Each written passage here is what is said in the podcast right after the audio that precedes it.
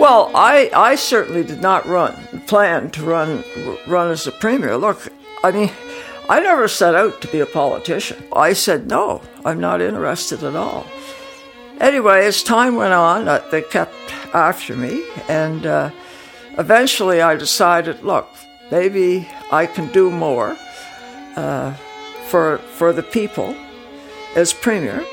I think very often when people get into politics, they're, they're quite humble, but at the same time, you got to have something in you that makes you believe that you can make a difference. And when someone says to you, you can make a difference, it's like, yeah, I know I can make a difference.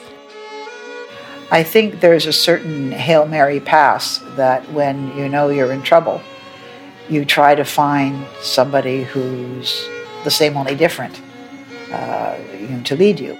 But I also think that um, there may be some people who are less concerned that you know that if you're a female and you fail, that that sort of confirms some deep sense that they have that you know maybe women aren't really cut out for this.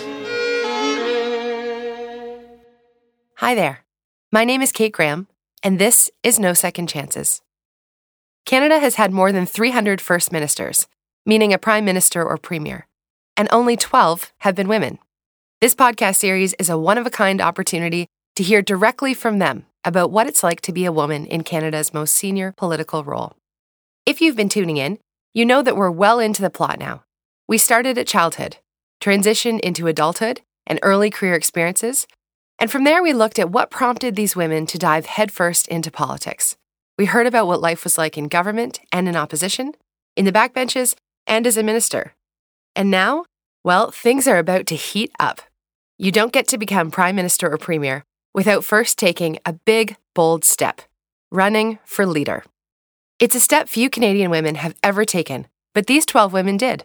So today we're going to hear all about it in this episode called Stepping into the Ring.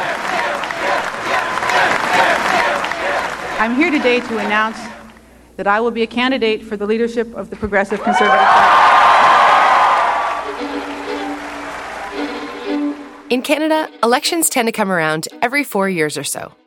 But the same can't be said for leadership races. Sometimes it can be quite a while, even a decade or more, before the opportunity to run for the leadership of one's party and ultimately one's province, territory, or country comes up. Running in a leadership race is next level politics. For most politicians, they're used to running an election in their own riding, a fairly contained, familiar place. But running in a leadership race means running across an entire province or territory or the entire country. And it's a very different kind of race more visible, more expensive, and often more challenging. Instead of running on a set of policies that come from a party, leadership candidates run on their own brand or on a platform of ideas of where they want their party to go. And the opponents in the race are people in their own party, often their own colleagues, so that can be tough too. And it all starts when opportunity knocks. And people would come up to me and say, when Mulroney steps down, you're going to be our next leader. That's Kim Campbell. She was first elected as a member of parliament in the 1988 federal election. By 1989, she was a cabinet minister, and Prime Minister Brian Mulroney had just won his second mandate. And I remember saying to Michael, I said, you know, it's kind of embarrassing because, you know, you know, I don't think the prime minister is going anywhere, and I'm not, uh, you know, looking to fill a job in which there isn't a vacancy.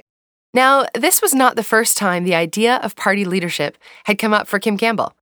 In fact, she ran for the leadership of a provincial party in British Columbia, the Social Credit Party, in 1986. She came in last. I actually ran for the leadership, and no, I didn't win, but in a way I did win because it really elevated my profile. So I ran for the legislature in the, le- uh, the election that followed and was elected. Flash forward a few years, and Campbell had left her provincial seat, won a federal seat, and was a member of Brian Mulroney's cabinet. In November of 1992, Ray wrote a memo to me of what it would mean to run for the leadership. And he wanted me to be really clear about what was involved and what it would mean. But, well, because there was a lot of discussion about it, but then Ray said, well, the prime minister's meeting with the campaign team. Uh, he, he said, if the prime minister meets with the campaign team next week, which was in November, he said he, he, he can't step down. He can't create a campaign team and then not be the person who leads the campaign. So he thought for sure that Brian Mulroney would stay. A Gallup poll cited Mulroney's approval ratings at a mere 11%. And in February of 1993, Mulroney announced that he was stepping down. And so, for the first time in about a decade, the leadership opportunity opened up, with an election just a few months away. So there was no time to, for any for a successor, whether no matter whom it had been, who who it had been, to put a new face on the party. What was interesting was that almost two thirds of the caucus supported me. And so again, I mean, how can you not run? Her colleagues supported her. People encouraged her to run. Turns out this is a common thread for most of the women we spoke to. I remember the day that Premier Stelmach stepped down, and we were scheduled to have a cabinet meeting in Calgary. So I was at McDougall Centre, which is the government's office, the Premier's office in southern Alberta. That's Alison Redford, reflecting back to the early days of 2011, three years after she was first elected to office. And the premier didn't arrive on the plane from from Edmonton. And someone said, Oh, I think you better listen to the radio. So, me and a couple of other cabinet ministers turned on the radio, and the premier announced that he was stepping down. And so then we all sort of, it, it was a tough time for him, and it wasn't unexpected, but we didn't expect it that day. And uh, so there were four or five of us who were there for the cabinet meeting, and, and you know, right away the speculation started who's going to run? Everybody left McDougall Center. I, you know, got in my car and went home.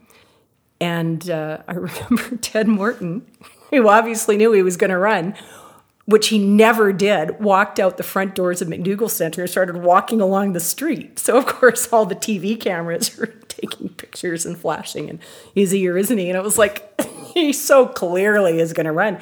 And I remember just watching it the way any other citizen would. It was like, oh, I wonder who's going to run. Oh, well, Ted Morton's going to run, and you know, Gary Mar's going to run, and you know, maybe Doug Horner's going to run, and I just kind of watched the whole thing, just like you would or anybody would.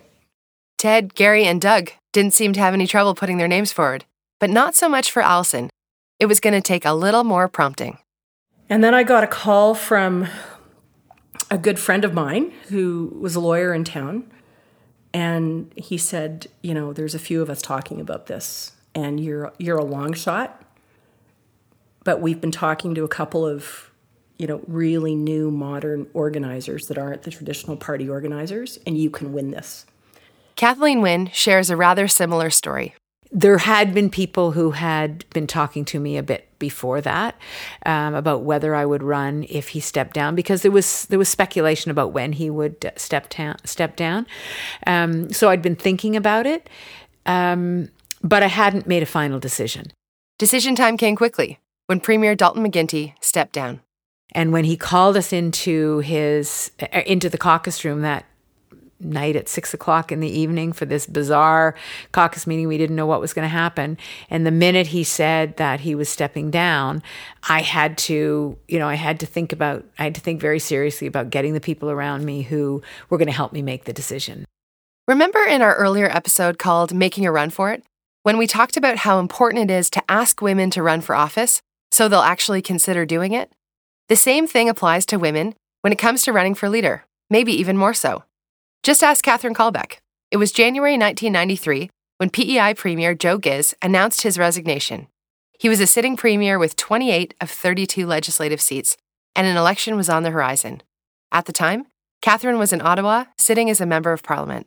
Well, I, I certainly did not run, plan to run, run as a premier. Look, I mean, I never set out to be a politician. You know, that was not in my thinking at all.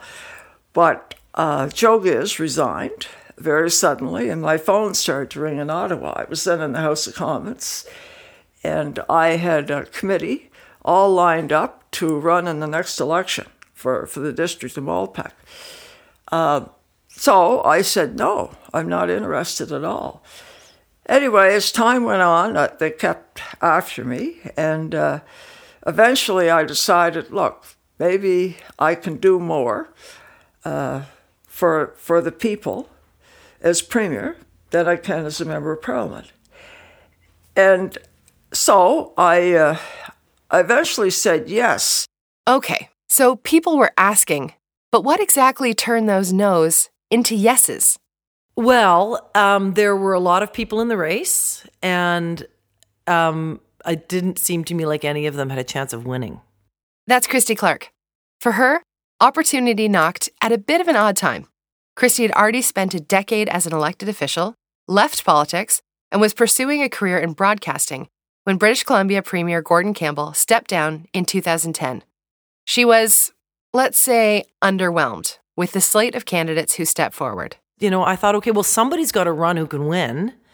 And um, there were a bunch of people who felt the same way, and they gave me polls, some of which I'm sure were manufactured, because that's what people do. Um, and they all said that I had the best chance of winning. Maybe the best chance, but still not a good chance. I knew that it was going to be really tough. My odds were not strong of winning the election, you know, if, if it was going to be two years away. But um, I thought, well, you know, in two years as premier, I can make a real difference. And I can show my son that it's worth doing something really hard for public service. That even though it's a sacrifice, we all have an obligation to sacrifice in order to serve the public at some point in our lives. So it wasn't really the prospect of winning that sealed the deal. It was about something bigger. You know, Kathleen Wynne said the same thing. I did not expect to win. I was not the odds on favorite to win the leadership by a long shot. But there had been people who'd come to me and said, You shouldn't run because you can't win. You can't be the premier because you're a lesbian, you won't get elected. Quite apart from what they may have felt about me personally, they felt that I couldn't win. And I I said to them, you know, that's how homophobia works. It works by keeping people out of positions not by including everyone in the in the race. For Kathleen, running for leadership was about more than winning, and it wasn't a decision she made on her own. These are family decisions. They're not individual decisions. They really are family, particularly my partner. I had to I had to know that she was going to be okay with it because it was another level of profile that even if I didn't win, I was going to be in the public eye to a even to an even greater degree. Um, and the question she asked me that really um, made the decision for me was, was she said, you know, how are you going to feel if you're not part of the debate?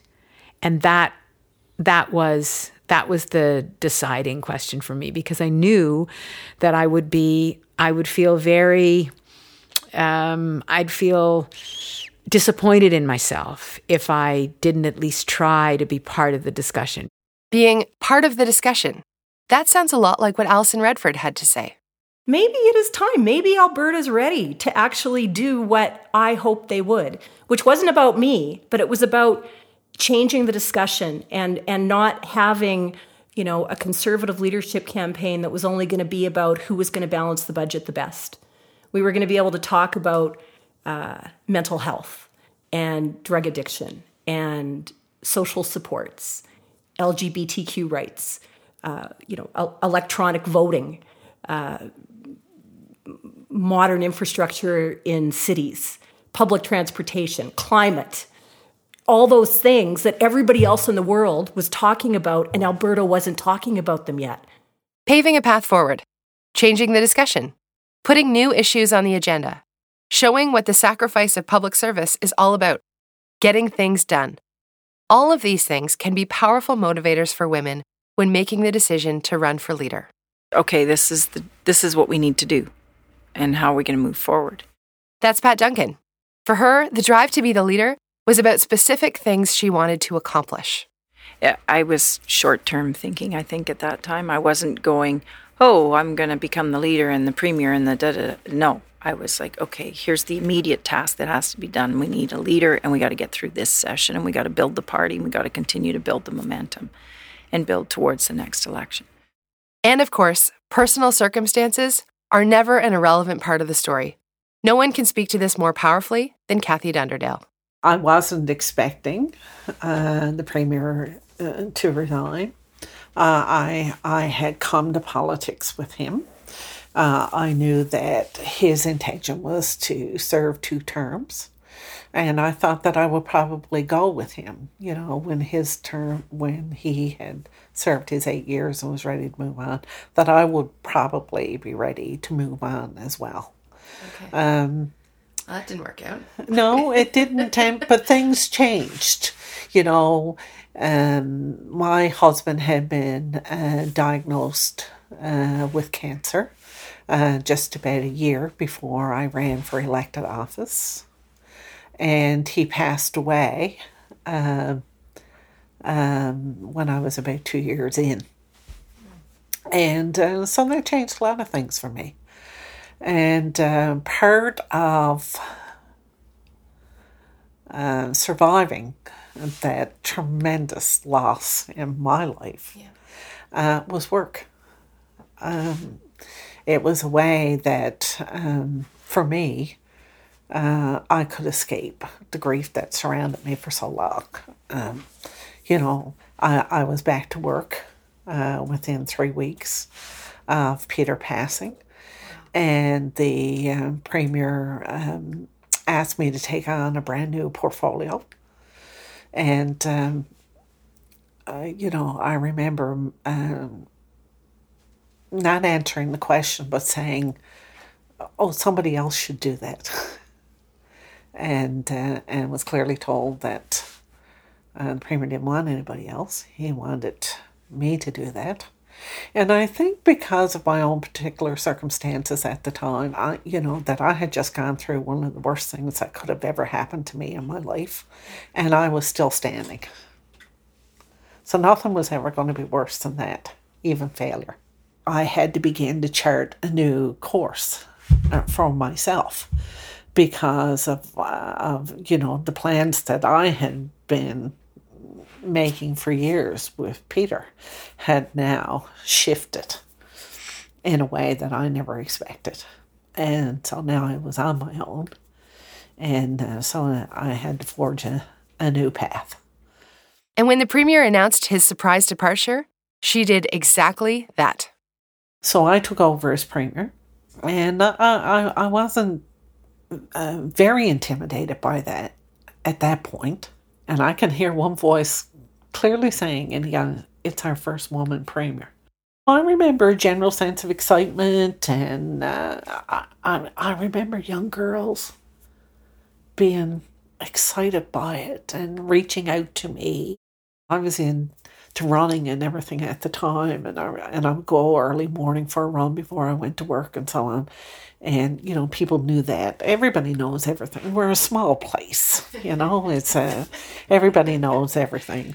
And and I remember the you know the school bus passing me as I jogged down the street, and you know the little ones in the window waving to me, you know, and shouting to me because I knew.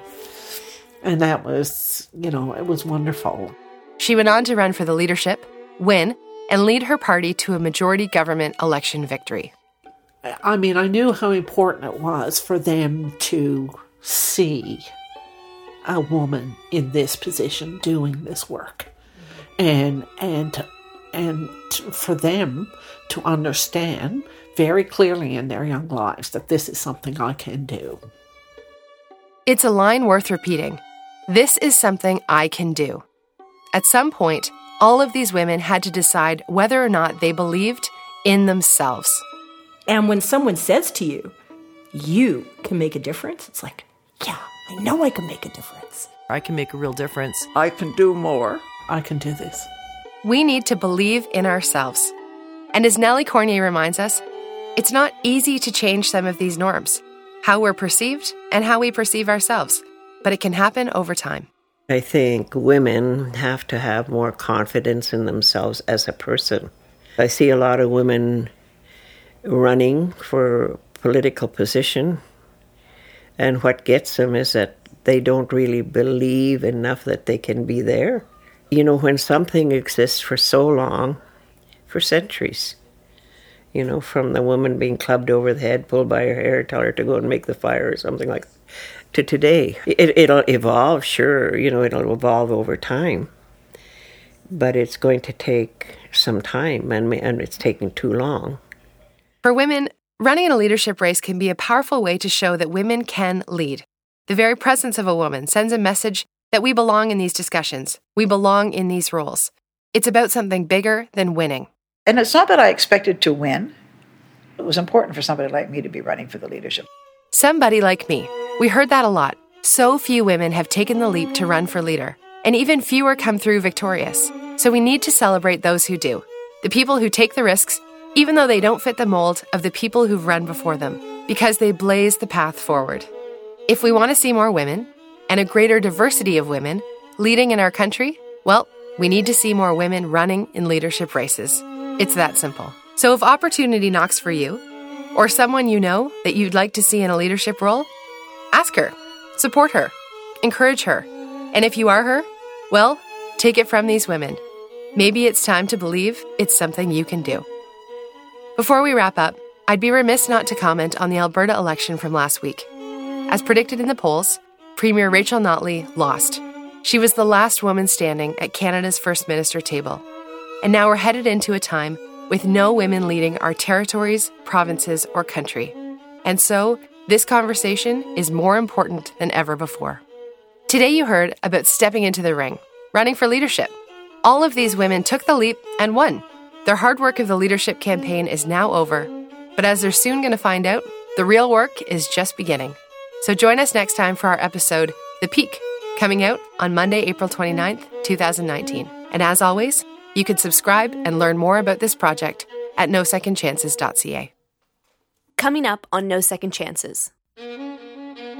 And I remember leaving the cabinet room during that process and just feeling a hand on my shoulder. This is not what you put your hand up for, is it? And I said, I, I'm so overwhelmed. You know, I don't know what to do. That was a really hard day in my political life um, because I knew that was going to happen. We we had seen that the numbers were not moving. That you know I was we weren't going to win, and we were very worried about winning any seats at all. You know, and I just I just couldn't believe that we were that far down. It was just it was devastating. I felt so um, badly, though, that I didn't carry the whole team across the line. Because one thing I know about politics is when you're the leader, it's all on your shoulders. It's not, oh, gee, we had a great team, and you know, you either you're the winner, you either win it for everybody, or you lose it for everybody. And we lost it. I mean, we won the election, but we lost the government. And you know, I have to, I take full responsibility for that.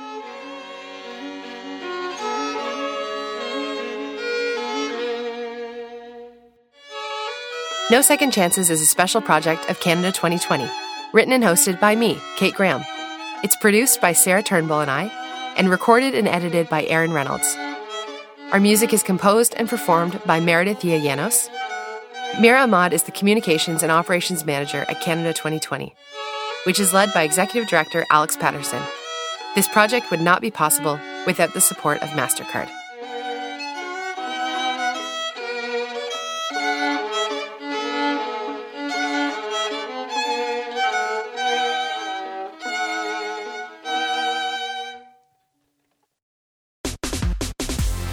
There, it's Sarah from the 2020 Network, brought to you by Interac. If you like what you heard today and want to find out more about what Canada 2020 is up to, add yourself to our mailing list. That's where we share the details of our upcoming events and initiatives. And if you haven't yet already, subscribe to the 2020 Network. You can find us wherever you get your podcasts. We've got four awesome shows suited to everyone's unique tastes.